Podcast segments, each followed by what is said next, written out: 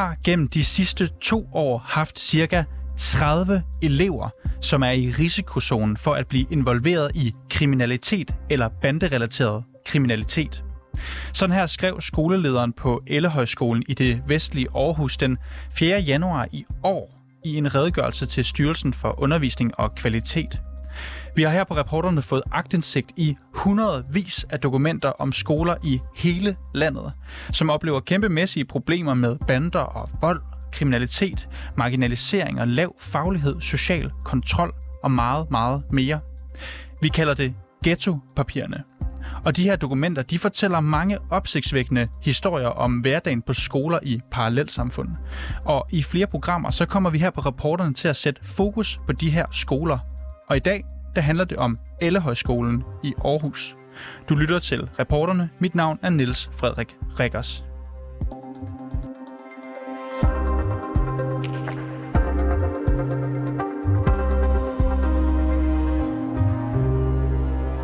Ja, jeg har tidligere i dag talt med Peter Marstal. Han er journalist her på Reporterne, og han har sammen med reporter Toge Gripping gennemtrollet de her ghettopapirer. Jeg startede med at spørge Peter Marstal, hvad det er for et tilsyn, som skoler som Ellehøjskolen i det vestlige Aarhus er udtaget til. Det er et øh, tilsyn, som Styrelsen for Undervisning og Kvalitet står for. Det er en styrelse, der hører under Undervisningsministeriet. Og det tilsyn her, det hedder faktisk kvalitetstilsyn med fokus på parallelsamfundsproblematikker. Og det er sådan et tilsyn, der fokuserer på, øh, hvor meget vold der er på en skole, hvor mange underretninger skolens personale ligesom giver videre til de sociale myndigheder, hvor mange marginaliserede elever de har, eller hvor mange de har i risiko for det. Og marginaliserede, det vil så sige, at hvis der er nogle elever, der på en eller anden måde står uden for fællesskabet, eller oplever forskel på værdier i skolen i forhold til derhjemme, social kontrol osv. Det er eksempler på marginaliserede elever. Så kan det også være øh, vold mellem eleverne, eller så, altså også bandekriminalitet. Og det, det er sådan det, der er fokus på i det her tilsyn. Hvordan foregår sådan et tilsyn helt konkret? Det foregår sådan, at man, øh, hvis man som skole ligesom bonger ud på nogle bestemte screeningsindikatorer, der er, der er faktisk en, en lang række af dem. Og øh, lige i forhold til Ellehøjskolen, så, så slog det ud på andelen af ikke-vestlige elever på, på Ellehøjskolen. Den ligger på over 90 procent. Grænseværdien er noget lavere. Så er der også øh, kriteriet om, hvor mange af elevernes forældre, som hverken er på arbejdsmarkedet eller under uddannelse. Og der er det faktisk over halvdelen af alle eleverne på, øh, på Ellehøjskolens forældre, de er hverken på arbejdsmarkedet eller under, under uddannelse. Så det er blandt er andet også, de her kriterier som, som øh, andel af ikke-vestlige elever, og det her med forældres uddannelse og øh, status på arbejdsmarkedet, det er nogle af hovedårsagerne til, at Ellehøjskolen i Aarhus er blevet udtaget til de her rapporter. Ja, og det at mere end øh, lidt over 80 procent af eleverne bor i et såkaldt udsat boligområde. Og så også fordi, at de har simpelthen for dårlige resultater i 9. klasse i både dansk, matematik og naturfag. Og hvis vi så kigger lidt ned i de her tilsynsrapporter, som du blandt andet har siddet og gjort, hvad står der helt konkret om elever og bander i dokumenterne om Ellehøjskolen? I dokumenterne om Ellehøjskolen, der har vi primært kigget på en redegørelse, som skolelederen Helle Mønster på Ellehøjskolen har skrevet. Den er dateret den 4. januar 2023. Allerede på side 2 på, i det her tilsynsdokumenter, så kan man simpelthen se, at skolelederen har skrevet, citat, en større del af vores elever er i risikozonen for at blive involveret i banderelateret kriminalitet. Børn og unge i området er særligt udsatte i forhold til at blive citationstegn æsler for ældre og kriminelle. Skolen har et tæt samarbejde med lokalpolitiet, både omkring konkrete elever, men også når vi hører rygter om, hvad der foregår i området. Det, det er sådan noget af det første, der ligesom står for uden, øh, hvor mange elever, der er ikke-vestlige baggrund, hvor mange elever, der går på skolen, hvor højt fravær der er osv. Og øh, senere i de her dokumenter på side 9, så står der også ordret, vi har gennem de sidste to år haft cirka 30 elever, som er i risikozonen for at blive involveret i kriminalitet, skråstreg banderelateret kriminalitet. Og så er lige sat i parentes, at der står æsler. Og hvad betyder det her udtryk æsler, som jo optræder et par gange i den her tilsynsrapport, som skolelederen på Ellerhøjskolen har lavet? Jamen, det er et godt spørgsmål. Altså, det, det der nok menes med det, det er, at æsler er nogen, der i det her, det, den her sammenhæng, nogen, der er en form for stikkerandring. nogen, der ligesom øh, stiller sig til rådighed for, for ældre og kriminelle eller, eller bander, og ligesom kan varetage nogle, øh, hvor de løber ærner for, for, for kriminelle. Nogle gange betyder æsler eller muldyr noget helt andet, men vi har et eksempel på, hvor øh, skolelederen fortæller om en vejbro, der ligger lige omkring skolen, hvor øh, de har hørt, at unge kan sætte sig ned og så ligesom gøre sig tilgængelige for de ældre kriminelle. Men det er også noget, hun kommer ind på i det interview, vi har med hende. Peter Marstal, du sidder jo faktisk til daglig relativt tæt på Ellehøjskolen og arbejder. Kan du lige prøve at beskrive for dem, som ikke kender det område så godt, øh, hvordan ser den skole egentlig ud? Ja, vi, vi har, øh, min kollega Toge og jeg, vi har kontor øh, nogle 100 meter fra skolen. Vi var oppe og prøve at se skolen lidt udefra. Det er en etplans skole. Det er faktisk en skole med, med kæmpe øh, fodboldbaner og øh, store legepladser. Egentlig mange gode udendørsaktiviteter. Øh, og så ligger den så tæt på øh, en kæmpe vej, Edvin Rars vej, øh, blandt andet der, hvor den her vejbro ligger, øh, hvor man så på et tidspunkt kunne stille sig til rådighed for ældre kriminelle. Men altså en, en, en, en lidt, hvad skal man sige, en lidt gammelt udseende øh, kommunal skole. Der er så også lagt op til, at der kommer en, en skole, der ligesom erstatter Elhøjskolen i 2025. Så den kommer ikke til at stå for evigt. Du har jo sammen med vores øh, reporterkollega Toge Gribing interviewet Ellehøjskolens skoleleder Helle Mønster for at få uddybet, hvordan det egentlig kommer til udtryk på skolen, at så mange elever angiveligt er i risiko for at blive involveret i kriminalitet eller banderelateret kriminalitet. Det er altså også Helle Mønster, som har skrevet de her ting i rapporten. Hvordan gik interviewet med hende? Det gik op og ned bølgerne gik faktisk nogle gange lidt højt. Øh, altså helt fra start.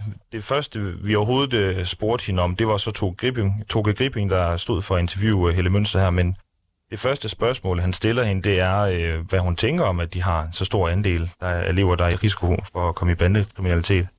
Og der vil hun simpelthen ikke anerkende det, hun selv har skrevet i de her papirer og de udsagn, jeg lige har læst op over for dig. Altså hun siger, der, der må være sket en misforståelse, eller hun har misforstået, øh, hvad hun har svaret på. Det er sådan, at de her redegørelser, det er sådan en stor skabelon, hvor man først skal svare på nogle løse ting, såsom give en overordnet karakteristik af skolen og dens elevgruppe, og så senere skal man svare på, hvor mange marginaliserede elever har I, hvor mange sociale underretninger har I lavet. Og det hun egentlig siger til os i interviewet, det er, at hun har troet, at hun har svaret på, hvor mange marginaliserede elever de har på skolen og holder egentlig også fast i det. Og det undrer os bare, når vi læser i redegørelsen, så kan vi se, at der er et tidspunkt, det var så der på side 9 i redegørelsen, at der står, at nu, skal, nu må skolen bedes oplyse alt eventuelt øvrigt, som er relevant for en vurdering af parallelsamfundsproblematikker på skolen. Der skriver hun så 30, og så skriver hun så de her ord, jeg, jeg kom med før, at vi har haft 30 elever, som er i risikozonen for at blive involveret i kriminalitet. Så skoleleder Helle Mønster går ind i interviewet faktisk og afviser, at hun mener det, hun har skrevet i den her tilsynsrapport til styrelsen. Ja, og hun øh, bliver også spurgt på et tidspunkt, om hun fortryder det, hun har skrevet. Og det har hun, det fortryder hun. Når du hører forklaring fra Helle Mønster, kan vi så overhovedet konkludere, at der er en kan man sige, et antal af, af, af børn på den her Ellehøjskolen, som er, er, risikerer at blive involveret i kriminalitet. Kan vi, kan vi konkludere, at antallet af dem er højere, end det vil være på andre skoler? Altså, det er et godt spørgsmål. Vi har jo egentlig kun skolelederens eget udsagn for, at der overhovedet er nogle elever på skolen, der er i risiko for at blive involveret i bandekriminalitet. Der er ikke andre, der ligesom har sagt det. Vi har snakket med politiet, øh, som fortæller, at ja, der er problemer med, at øh, unge mennesker her i området, det gælder, bliver været til bandemiljøet, men de kan jo ikke gå ud og pege på, om det konkret sker i Ellehøjskolen, eller om det sker nogle øh, andre skoler herude i området. Så nej, vi har egentlig kun Helle Mønsters egne ord, som der står i de her dokumenter, som er indsendt til, til styrelsen. Men øh, vi kan bare se, at styrelsen jo tager de her ord alvorligt, når de kommer fra, fra skolelederen. I et brev fra Stuk fra 31. marts, altså tre måneder efter hun har skrevet den her redegørelse, så er der en konsulent, der skriver, at det er positivt, at skolen og kommunen er opmærksom på, at nogle elever er i risiko for banderelateret kriminalitet. Så man kan sige, det er ikke ligegyldigt, hvad hun ligesom har skrevet i de her dokumenter. Der er nogen, der tager notits af det og ligesom følger op på det. Sådan lød det altså fra Peter Marstal, som er reporter her på programmet. Og nu skal vi prøve at høre, hvordan interviewet med skoleleder Helle Mønster fra Ellehøjskolen gik.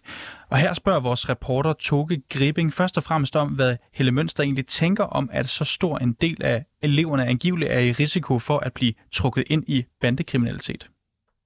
Jeg tror, at jeg vil øh, ændre lige øh, overskriften på det, fordi det, der egentlig bliver svaret ind i, det er marginalisering af elever. Det er egentlig det, der er den store overskrift i parallelsamfundstilsyn, som vi svarer ind i det. Og så kan man nedbryde det i øh, for eksempel øh, kriminalitet og sådan noget. Men vi har, øh, da vi i efteråret, eller i december måned, tror jeg det var, skulle udarbejde redegørelsen, så satte vi os ned øh, i ledelsen og sagde, hvad er det for nogle, øh, hvem, kan vi, hvem har vi haft, hvor vi tænker, som har været i, øh, som kunne komme under øh, betegnelsen marginaliseret. Øhm, så det er sådan cirka 30 børn hen over en periode på næsten to og et halvt år. Så det handler ikke kun om kriminalitet, det handler også om, om man... Øh, altså marginaliseret handler også om, at man er en del af et fællesskab. Det handler om øh, risiko for øh, at komme ind i kriminalitet. Det handler om risiko for misbrug, det handler om risk, risiko for øh, øh, ikke, øh, hvad skal vi kalde det, øh, sådan anti-radikalisering måske, kunne man godt kalde det. Øh, så der er rigtig mange forskellige parametre ind over det. Øh, og det er jo ikke 30 hele tiden. Altså lige nu, der tror jeg, at vi har en håndfuld, hvor vi er opsat, eller hvad hedder, opmærksom på, hvordan det, hvordan de faktisk har det.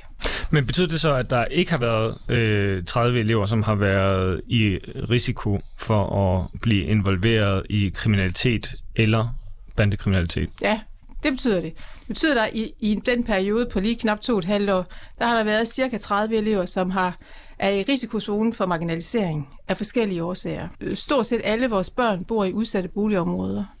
Øh, så de er socialt udsatte. De, øh, de fleste af dem kommer fra hjem, hvor man ikke har særlig mange penge. Øh, og hvis man øh, og det gør noget ved en. Øh, så, så, men her er det de her 30 hen over en periode på to og et halvt år, hvor vi kan sige, at her har vi faktisk haft et særligt fokus undervejs. Men jeg undrer mig lidt over, øh, hvis ikke at der er 30 elever, som er i risiko for øh, at øh, blive involveret i kriminalitet og eller bandekriminalitet, hvorfor har du så skrevet det? Øh, jeg tror, det er på den måde, som redegørelsen er bygget op på. Øh, så det er derfor, at man som noget kan pilles ud. Øh, vi har ikke 30 elever, der er i risiko for at komme bandekriminalitet. Vi har i en periode på to og et halvt år haft 30, cirka 30 elever, som øh, man kan sige er i risiko for at blive marginaliseret. Med alt, hvad der inde, det indebærer. Ja, og det forstår jeg. Men ja. det er fordi, der er et felt, hvor man kan uddybe det, og der har du netop anført 30 også. Så mm. jeg, jeg undrer mig bare over, hvorfor ikke skrive 5, hvis det kun drejer sig om 5? Jamen, så kan man sige, at så har vi ikke været kloge nok, da vi udfyldte det schema. Altså, fordi vi har, vi har ikke haft 30, hvor vi har tænkt, de har været risiko for at blive kriminelle, og det har vi simpelthen ikke. Okay, ja. øh, men man kan også godt blive involveret i kriminalitet, uden at man måske er kriminel. Det kan man godt. Og, og det er jo blandt andet det, der øh, lægges op til med den her beskrivelse æsler, ikke? Jo, øh, æsler eller muldyr. Ja. Så sagde jeg til min viskoleleder, hvorfor vi egentlig kaldt det æsler? Det kunne hun ikke huske, hvorfor vi kaldte det æsler. Jamen, øh, vi havde for, jeg tror det er for halvandet år siden, altså vi, vi hører jo rigtig meget om, hvad der foregår nede i, øh, både nede i Gellerup, Toveshøj og over i Bispehaven. Og det hører vi fra øh, politiet, og det hører vi fra øh, vores øh, samarbejdspartner inden for FU.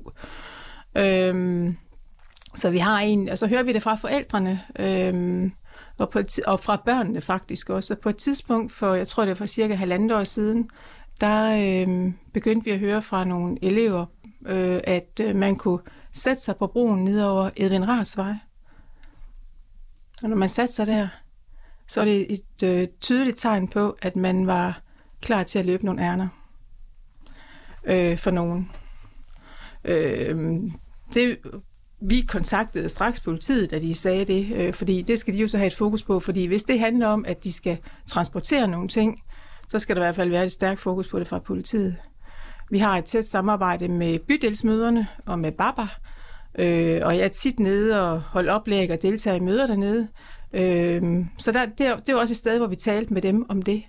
Øh, vi taler øh, også om, øh, det er også nogle af de steder, hvor jeg tager op den med, at man skal være opmærksom på, hvad er det, øh, ens barn render rundt og laver øh, om aftenen. Øh, sørge for at få de der gode vaner omkring øh, spisetider og komme ordentligt tid hjem og komme i seng, og hvem er egentlig vennerne, og interessere sig for det. Øhm, fordi hvis man ikke har nogen penge, og hvis man føler sig marginaliseret og forkert, så er det altså meget nemt at blive fristet af, at der er nogen, man kan gøre noget for, og så få nogle ting for, eller nogle penge for at gøre. Og kunne det potentielt være 30 elever, der har følt sig fristet? Nej, det tror jeg ikke, det er. Okay, hvor mange tror du så, det er? Nej, det ved jeg ikke. Men du ved, det ikke er 30? Det er ikke 30. Fordi det er ikke det perspektiv, vi er på, da vi sådan de der, fandt de der cirka 30 frem. Okay. Hvad, kan du fortælle om, hvordan finder I frem til tallet 30? Øhm, jamen, vi har været øh, igennem, hvad vi, øh, hvad vi kan huske øh, af sager. Øhm, der, hvor vi har haft, øh, det kan være nogen, hvor vi har lavet øh, underretninger på, det kan være, der er nogen, vi har haft øh, særlig fokus på i forhold til trivsel, hvis der er skilsmisse i familien, hvis der er dødsfald i familien, hvis vi kan se, at deres øh, øh, fraværsmønstre ændrer sig, hvis vi kan se, at de begynder at pirke, øh, hvis vi kan se, deres adfærd på skolen ændrer sig. Altså det er de parametre, vi er inde og kigge på. Okay. Ja. Øh, og nu vender jeg lige tilbage til det igen, men det er fordi, det, altså det, det 30 øh, elever, det, det, er bare et, det er et relativt specifikt tal, og det er en relativt specifik øh, beskrivelse, og, og du forklarer jo selvfølgelig, hvordan I bliver opmærksom på mm-hmm. det osv., men hvordan vurderer I så, at det drejer sig om 30, og nu siger du, det er ikke 30. Altså, hvad har ændret sig i... Og jeg siger ikke, det er ikke 30. Jeg siger, at det er cirka 30, som at vi kan øh, sige har været i risiko for at blive marginaliseret. Og så i forlængelse deraf blive potentielt involveret i kriminalitet? Som ja, eller alt muligt andet. Altså man kan jo også blive øh, øh, potentiel skoleværing, øh, potentielt det, at man øh, trækker sig for fællesskabet. Ja. Øh, der er jo rigtig mange ting, der spiller ind her. Det er bare ikke det, du har skrevet. Det er derfor, at jeg Nå, holder, men det er jo i hvert fald det, som, det er jo også det, det er i hvert fald det, der også er fremgået med den tilsynssamtale, vi har haft med Styrelsen for Undervisning og Kvalitet. Okay. Ja. Men I ligger jo også i et område, hvor at banderne fylder, øh, ja. ikke måske i hverdagsbilledet, men weekendaftener og så videre, mm. øh, at det folk taler om her, mm. herude, og, mm. og så bliver vi også nødt til at være særlig opmærksom på det, øh, som du også anfører her. Men det er vi også. Ja. Øh, så hver gang, at vi... Øh, øh, så det er jo noget, vi taler med, vi taler med forældrene om det.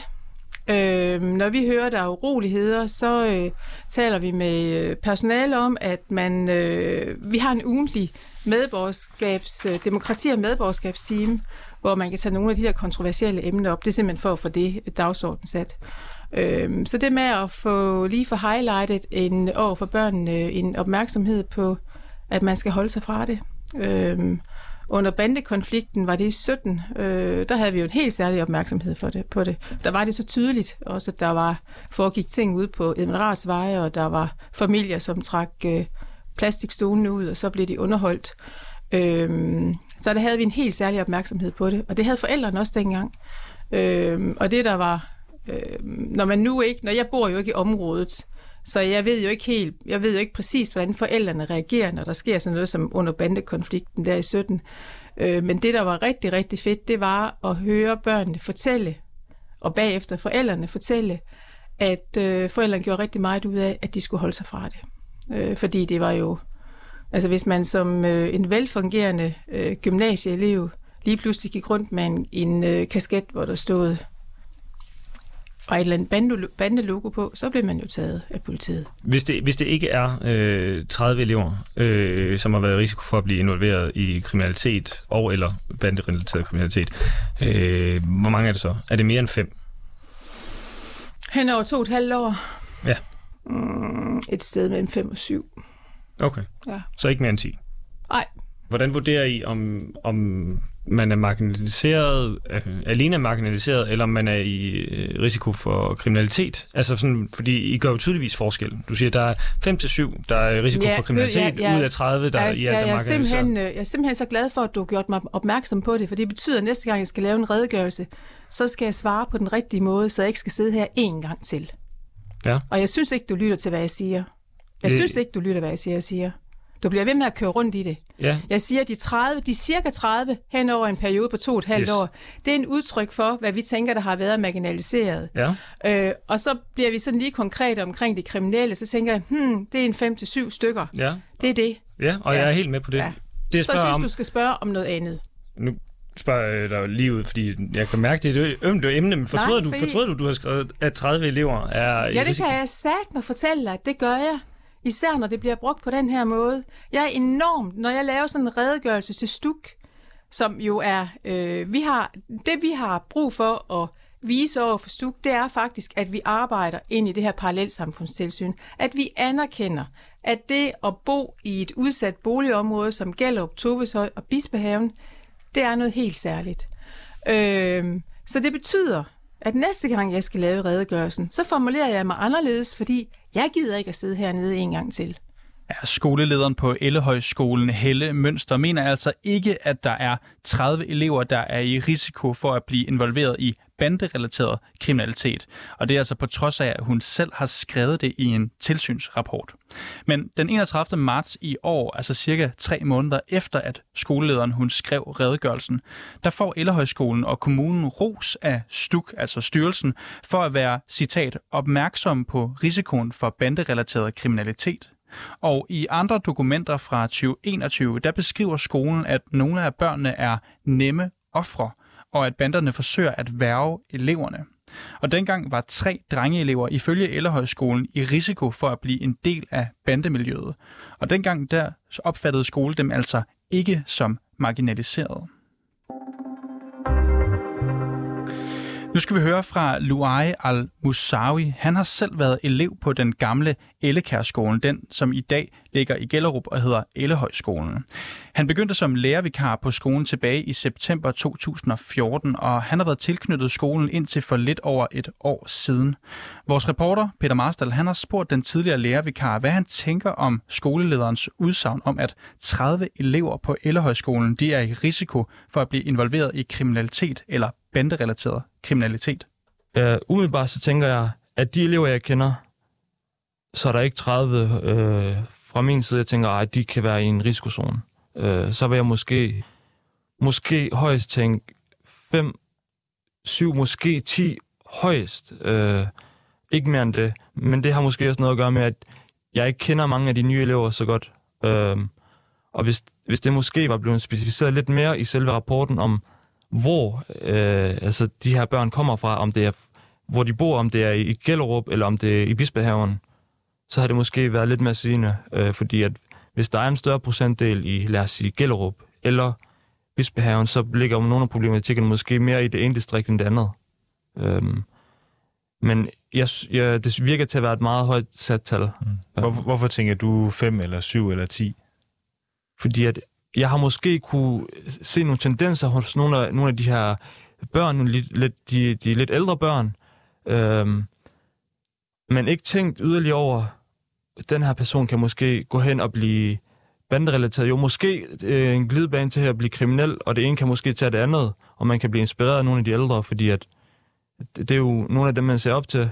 Øh, men ja, det, jeg synes, det virker lidt... Øh, hvad skal man sige, lidt surrealistisk at tage den derop. Øh, men det kan helt klart være en glidebane for nogen, når de, hvis de ikke får den rigtige støtte. Hvad, hvad er det for nogle tendenser, du selv har set? Altså, jeg har... Altså, på skolen er det lidt, det er lidt svært at, at sige, øh, fordi at øh, de viser måske en anden side på skolen, end hvad de viser, når de ikke er på skolen. Øh, og det, det kan jeg jo ikke tale ud fra. Men jo, der, der er der nogle, nogle tendenser, hvor man kan når man måske lige overhører nogle af de her børn, de snakker om stjålet scooter og så videre øh, i den her 7. og 8.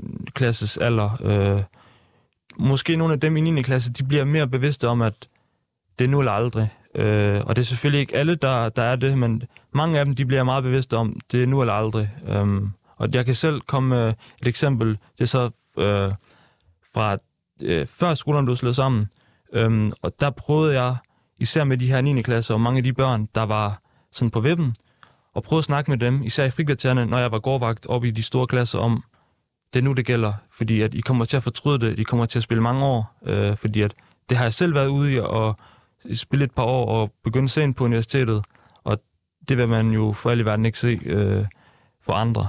Så der har jeg prøvet at være lidt, øh, hvad skal man sige, en lille form for mentor, hvis man kan sige det, eller at prøve at vejlede dem, fordi det, kan godt være, at der ikke er så meget tid til det hos, øh, hos nogle af lærerne, der ikke er overskud, fordi der er så mange ting at se til. Så der har jeg prøvet, selvom jeg bare har været der som en vikar, følt et ansvar og prøvet at gøre, hvad jeg kunne for at vejlede nogle af de her øh, 9. klasses øh, elever. Mm.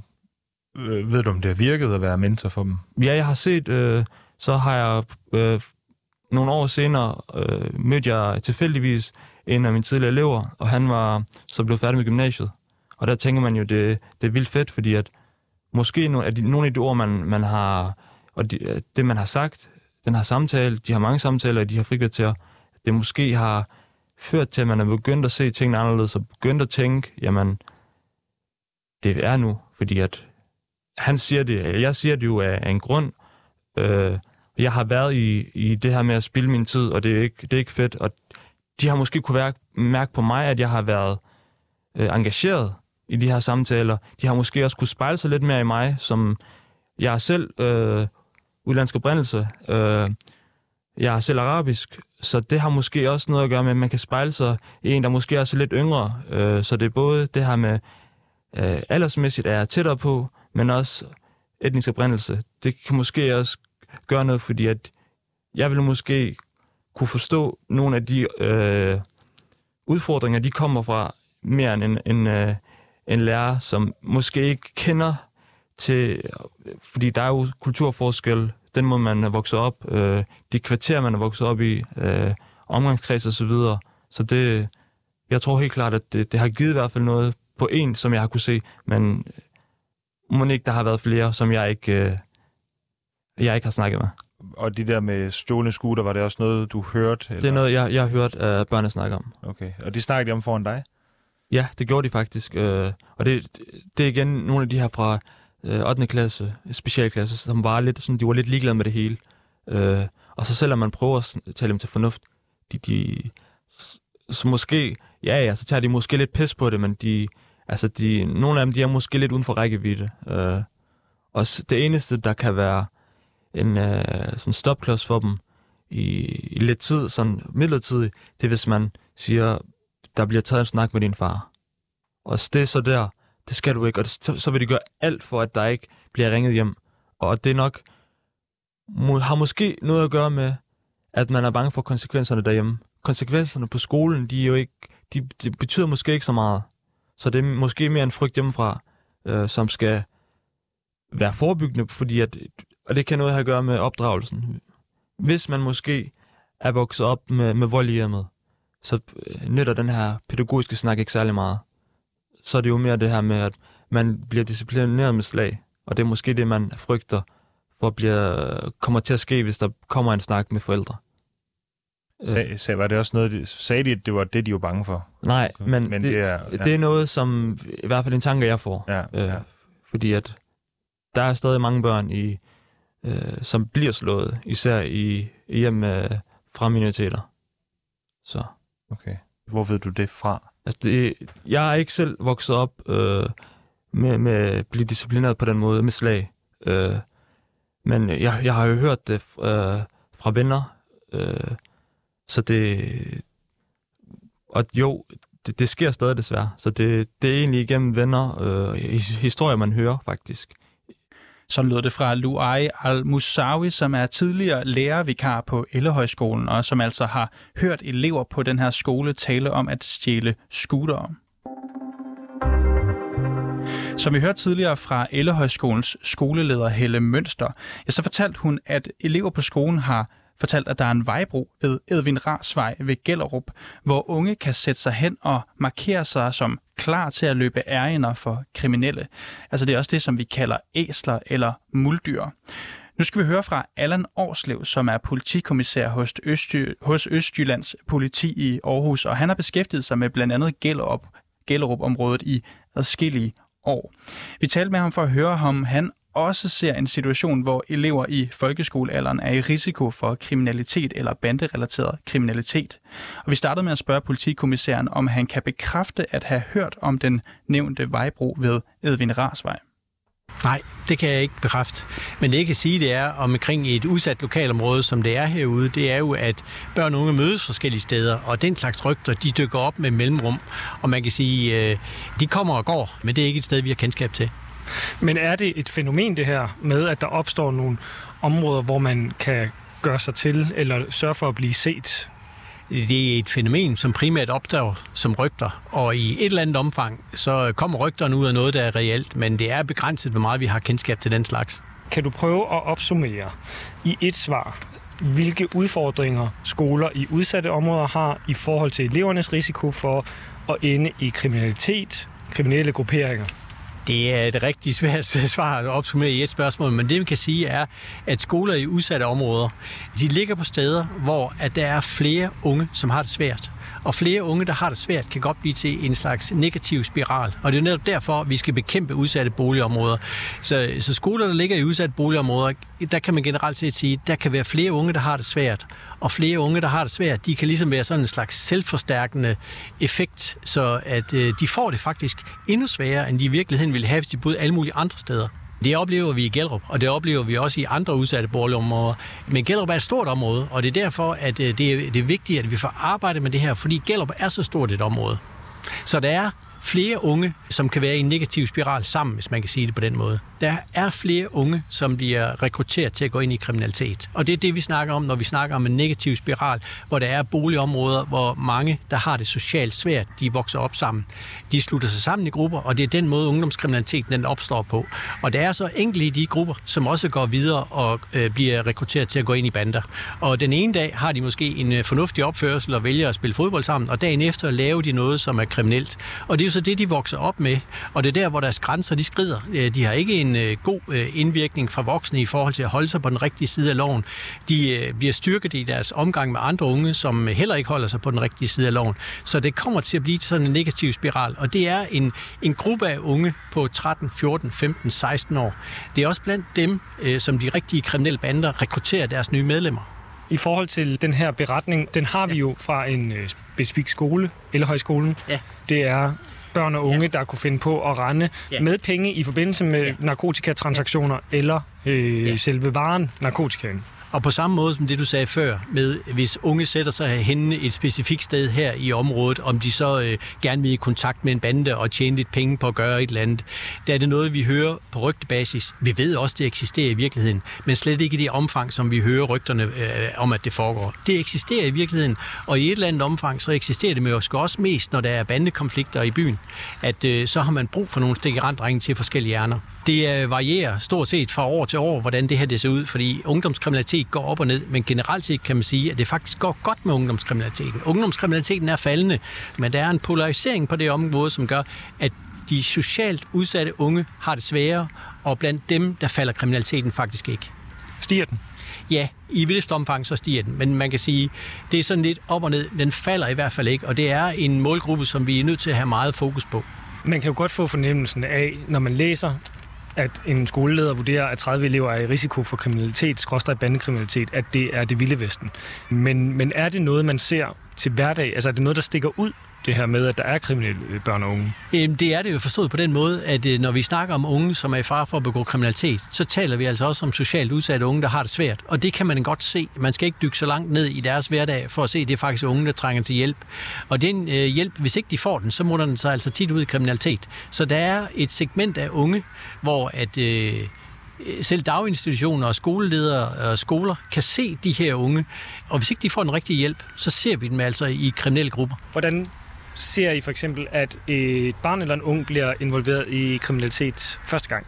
Altså, hvem er det, der instigerer? Er det dem selv? Er det en ældre søskende? Er det en ven? Øh, er det muligt at konkretisere en lille smule, hvordan et forløb kan se ud? Jo, men man kan sige, at når man ser unge lave kriminalitet, så er det jo typisk den milde kriminalitet til at starte på, hvis man kan sige det på den måde. Det kan være butikstyverier, det kan være herværk, det kan være øh, brugstyverier af knallerter og cykler osv. Og, og det er jo typisk noget, de gør i de grupper, jeg omtalte før. Og langt de fleste af de grupper, de har en kort levetid, og de unge finder ud af, at det er noget skidt. Men det er ikke alle unge, der kommer ud af det. Men det er typisk der, hvor vi ser ungdomskriminaliteten starte.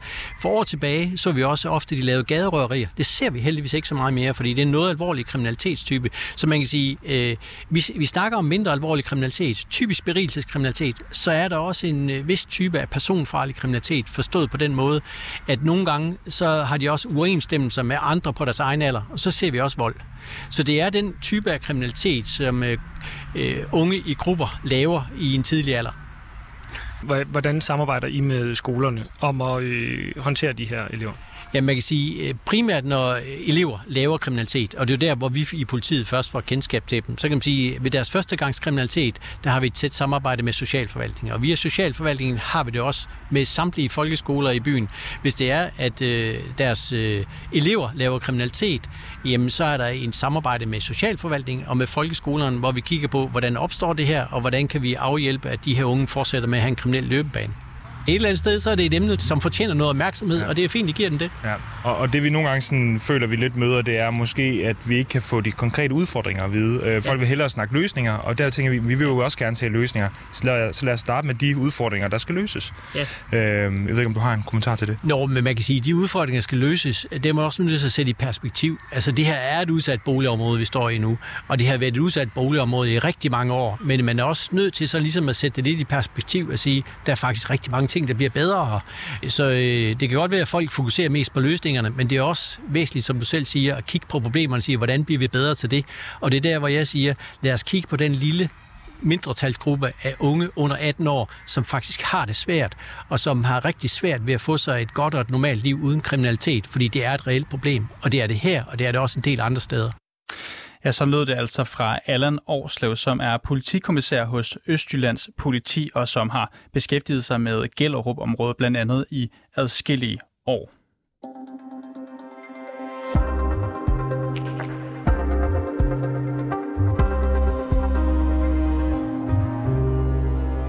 Ja, som sagt, så er vi jo her på reporterne i gang med at sætte fokus på de her tilsynsrapporter, som vi har fået agtindsigt i omkring de her skoler, som blandt andet har en høj andel af elever, som er, har ikke vestlig baggrund. Og øh, det næste, vi skal tale med, det er Henrik Kokborg. Velkommen til. Tak skal du have. Henrik, øh, vi er glade for, at du kan være med over en telefon her i dag. Som jeg netop skitserede, så er du jo indehaver underviser og konsulent hos øh, det, der hedder integrationsinfo.dk. Du har blandt andet undervist politiet og skoleledere med flere i kulturforskelle og parallel samfund. Ja. Og så har du også lyttet til vores interview med skoleleder på Ellehøjskolen, Helle Mønster. Og ja. Øh, lad mig lige gentage det her citat. Jeg har læst det op et par gange her i programmet, men jeg vil alligevel lige gøre det igen. Det er jo et citat, der stammer fra den her tilsynsrapport fra i år, hvor Helle Mønster hun skriver således. Vi har gennem de sidste to år haft cirka 30 elever, som er i risikozonen for at blive involveret i kriminalitet eller banderelateret kriminalitet. Henrik Kokborg, hvor bekymret er du over det her? Vi taler om kriminelle skoleelever potentielt. Jamen et eller andet sted kommer det jo ikke bag på mig. Øh, vi er i et udsat boligområde, og øh, der er en øget kriminalitet, øh, langt, eller i hvert fald en langt større øget kriminalitet, end vi ellers ser i det øvrige samfund. Så de unge, de er meget eksponeret for kriminelle, øh, uanset hvor de færdes. Øh, og det, øh, det kommer selvfølgelig også med ind i skolerne. Du siger, det kommer ikke bag på dig, at folkeskoleelever, det er altså, de, de, de bliver jo ikke meget ældre end 15-16, at de bliver brugt som æsler potentielt. Ja, altså det har vi jo set tilbage i de sidste øh, 10, 15, 20 år, øh, hvor at bander og kriminelle, øh, de udnytter, at øh, børn er under den kriminelle lavalder, og derfor kan bruges til noget. Øh, og øh, lige så stille, så bliver de vivlet ind i de ting øh, på den måde og Henrik Kokborg, når vi kigger i den her tilsynsrapport, som vi har fået agtindsigt i, der står, det er 30 elever over to ja. og et halvt år cirka. Hvordan har du det med det tal? Jamen altså, øh, det kommer heller ikke bag på mig, altså på den måde, øh, at der er 30 elever ud af, eller 10 procent, eller hvor meget det nu er, øh, som er øh, man er ops på øh, af forskellige årsager. Noget af det er jo kriminalitet, øh, og fordi altså det er et hårdt øh, område at vokse op i, så, øh, så derfor er det jo kun godt, at både skoleledere og politi er meget opmærksom på det. Men, men du får det næsten til at lyde som om, at det er helt naturligt, Henrik Kokborg. Er det det?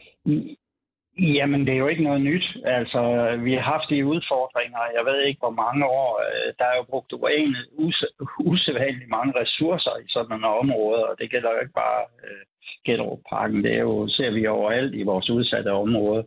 Hvis øh, ikke politi og socialforvaltning og bolig, øh, om, øh, boligforeningerne, de yder en øh, stor indsats, så tror jeg, det øh, tal var væsentligt højere. Du har jo hørt det her interview, vi har lavet her ja, på redaktion ja. med Helle Mønster. Det er jo ikke øh, nogen hemmelighed. Øh, hun, hun reagerer selvfølgelig lidt kraftigt på det her tal, som vi hiver frem fra den her tilsynsrapport, som hun jo selv har skrevet. Hun diskuterer, hvorvidt der er tale om, øh, at hun mener, at de her unge er i risiko for at være marginaliseret, og at hun ikke nødvendigvis decideret mener, at det handler om kriminalitet eller banderelateret kriminalitet. Hun forklarer så også, at under marginalisering, ja, så ligger også det at være socialt udstødt, måske blive udsat for Øh, noget narkotika-relateret eller radikalisering. Det er jo ikke nødvendigvis særlig, nødvendigvis særlig positive ting, det her. Du ved jo fra samtaler med skoler og politi, at det kan være presset øh, og betændt at udtale sig offentligt om den her type problemer. Hvorfor er det det? Jamen, det, det, det hænger lidt sammen med, at øh, det her med indvandring og integration og så videre, det har jo fyldt øh, i det politiske øh, igennem rigtig mange år, og faktisk også opgjort flere valg.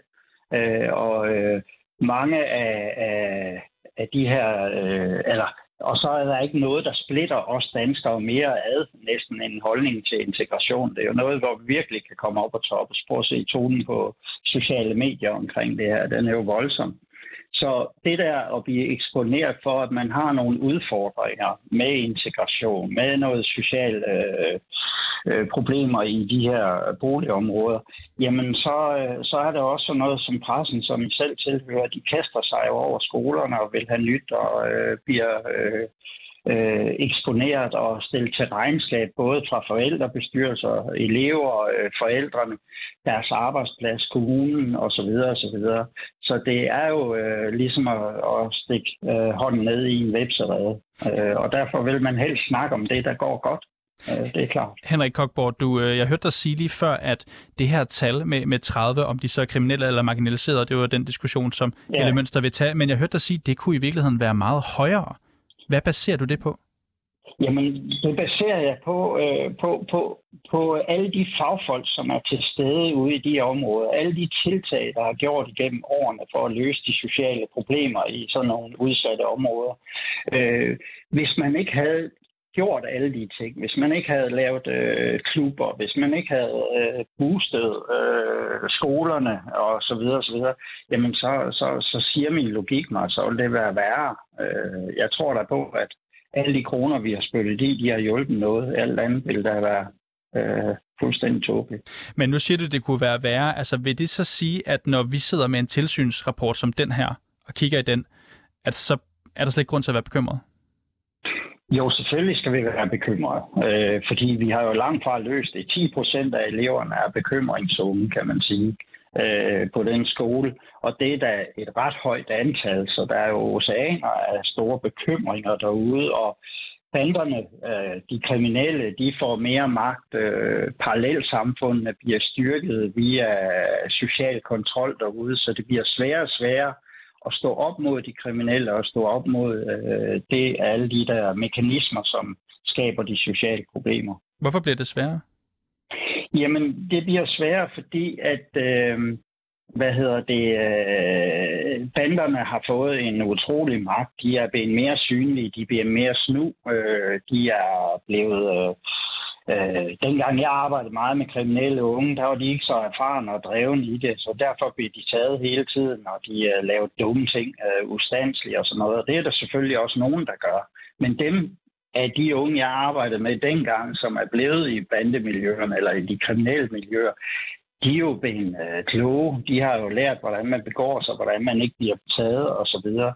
Og de, er, øh, de har fået en utrolig magt i de her områder. Og, og Henrik Kokborg, det er jo ret interessant, det du siger, at de er blevet mere snu i virkeligheden af din øh, erfaring, ud fra de det, du har oplevet. dygtigere. Prøv lige at skitsere, hvordan ser du det?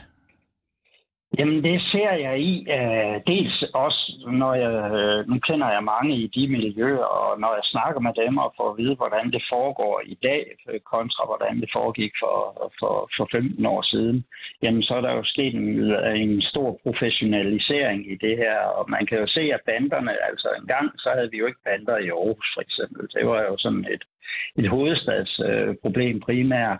Men i dag øh, begynder banderne at forgrene sig ud, og de begynder at udvide deres forretninger. Og det er ikke så meget de enkelte bandemedlemmer ude i Gellerup, som sidder for den del. Det er mere bagmændene, som øh, spreder deres øh, indtjening ud til øh, flere områder, og, og så rekrutterer de øh, folk til at rekruttere andre. Øh, så på den måde er det blevet langt mere professionelt. Og når vi taler om den her rekruttering specifikt, det er jo interessant, fordi det her, vi har hævet frem her med tilsynsrapporten, det netop ja. handler om, hvordan ja, børn på en folkeskole kan være i risiko for at blive involveret i kriminalitet eller blive rekrutteret til banderelateret kriminalitet. Bare til dem, der ikke rigtig forstår det. Du har jo begået dig i det her område. Hvordan foregår det helt konkret, sådan en rekruttering på med, hvad ved jeg, 14-15-årig barn? Jamen, det foregår jo på den måde, at der er jo en, en, en gruppe af de her 14-15-årige børn, som har et ønske om at blive lige så seje som de kriminelle, og blive, få lige så meget respekt, og få lige så mange penge og sådan noget. Så de, de tilbyder sig et eller andet sted selv. Øh, det er jo ikke sådan, at banderne de render rundt og, og prøver at rekruttere nogen, der ikke vil rekrutteres. Nej, de her unge, de kommer jo stort set og tilbyder sig til banderne, og så er det jo bare at plukke de bedste af dem.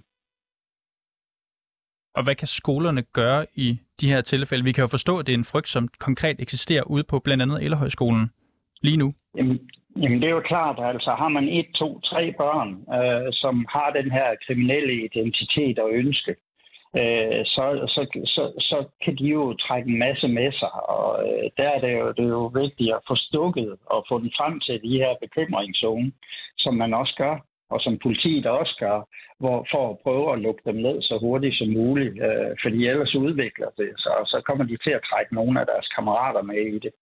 Øh, så, så, så et eller andet sted, så er det jo den her meget øget opmærksomhed, øh, som skolerne allerede har, som, øh, som, som er meget vigtig.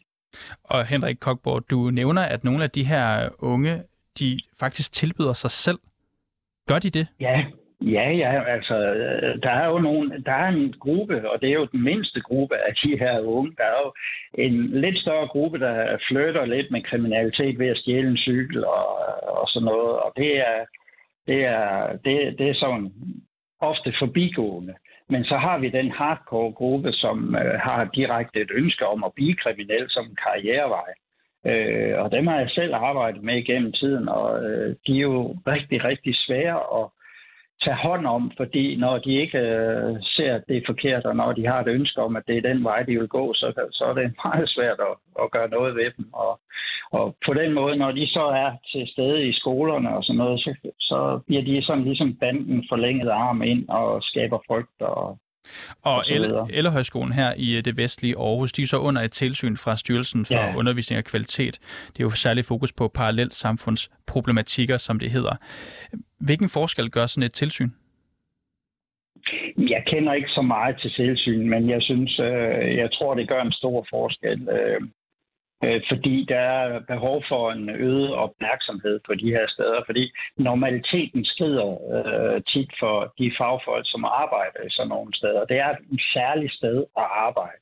Og når man ser de her, det kan jeg huske fra mig selv, da jeg arbejdede meget i udsatte boligområder, altså mit normalitetsbegreb, det skred fuldstændig, så det var ikke noget så godt som at komme hjem til normaliteten, så man kunne spejle lidt, hvordan er øh, normale unge, normale fungerende unge, hvordan har de fritidsinteresser, hvordan har de sociale omgang med hinanden og sådan noget. Det kan godt skride sig om sted, fordi det er, øh, det er lidt et parallelt samfund øh, i forhold Henrik til... Kokborg, du siger, at du ikke kender det her tilsyn rigtigt, men alligevel tror ja. du, det virker. Hvordan ja. hænger det sammen? Jamen, på grund af den øgede opmærksomhed. Fordi man kræver af skolerne, at de stadigvæk skal holde, øh, holde øje med tingene, og bliver, øh, der bliver øh, øh, reageret på ting, når det er, øh, der sker noget. Så det, øh, så det tror jeg har en gavnlig effekt. Vi har jo oplevet, at folk i Gellerup Parken blandt andet, de ikke vil medvirke som kilder til vores historie i dag, fordi den vinkler på et problem. Altså er det i virkeligheden det, der sker her, at det et fokus på problemer er med til at stigmatisere og bidrage negativt i områder som Gellerup og Bispehaven i Aarhus? Jamen, der er utrolig mange fagfolk, også øh, beboere i de her udsatte boligområder, som synes, at det er stigmatiserende at tale om problemerne. Man vil have meget hellere koncentrere sig om succeshistorierne. Øh, og derfor er der en stor modstand også, øh, også blandt fagfolk øh, for at snakke om de her udfordringer, der er, fordi man synes, at, øh, at det kommer til at gå ud over de unge øh, her, at de vokser op med, at det er dem, der er et problem helt fra starten af osv. Men jeg er trods alt af den holdning, at man bliver nødt til at tale om problemerne for at kunne gøre noget ved dem. Og de bliver nødt til at øh, være synlige øh, for alle, der arbejder med tingene. Øh, så, og det skal være helt lovligt at snakke om de her udfordringer. Men udfordringen, den kommer jo når pressen kommer, fordi så bliver det jo ofte en shitstorm for de fagfolk, der sidder i den. Henrik Kokborg, indehaver, underviser og konsulent hos Insektionsinfo.dk. Tusind tak, fordi du kunne være med her over telefon. Velbekomme. Og justitsministeren har ikke ønsket at medvirke eller kommentere dagens afsløring her i programmet. Vi har også forsøgt at få en kommentar fra STUK, altså Styrelsen for Undervisning og Kvalitet, men de kommenterer ikke konkrete igangværende sager. SSP i Aarhus, som jo er det kriminalpræventive samarbejde om at hjælpe børn og unge under 18, de er heller ikke vendt tilbage på vores henvendelser. Det er rådmanden i Aarhus Kommune for børn og unge, Thomas Medum, heller ikke. Det samme kan jeg sige om borgmesteren i Aarhus, Jakob, Jakob Bundsgaard. Han har heller ikke ville medvirke, og til sidst kan jeg sige, formand for børn- og ungeudvalget i Aarhus Kommune, Mahat Yusuf, ham har vi selvfølgelig kontaktet. Han kunne ikke medvirke i dagens udsendelse. Og nu vil vi gerne bringe en rettelse. Pressenævnet har udtalt kritik af en udsendelse, som vi bragte i reporterne i oktober sidste år.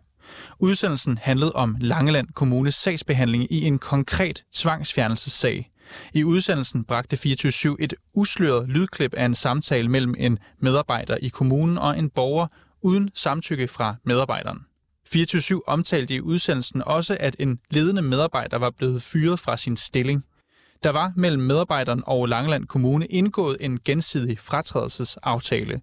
Langeland Kommune har klaget over udsendelsen til pressenævnet, og pressenævnet har udtalt kritik af 24-7 for at bringe lydoptagelsen mellem den kommunale medarbejder og borgeren uden sløring. Og nævnet har også udtalt kritik af 24-7 for at omtale fratrædelsen som en fyring. Hele pressenævnets kendelse kan ses på pressenævnets hjemmeside www.pressenævnet.dk. Og bag dagens udsendelse er Toge Gribing Peter Marstal. Mit navn er Niels Frederik Rikkers, og Mille Ørsted er redaktør.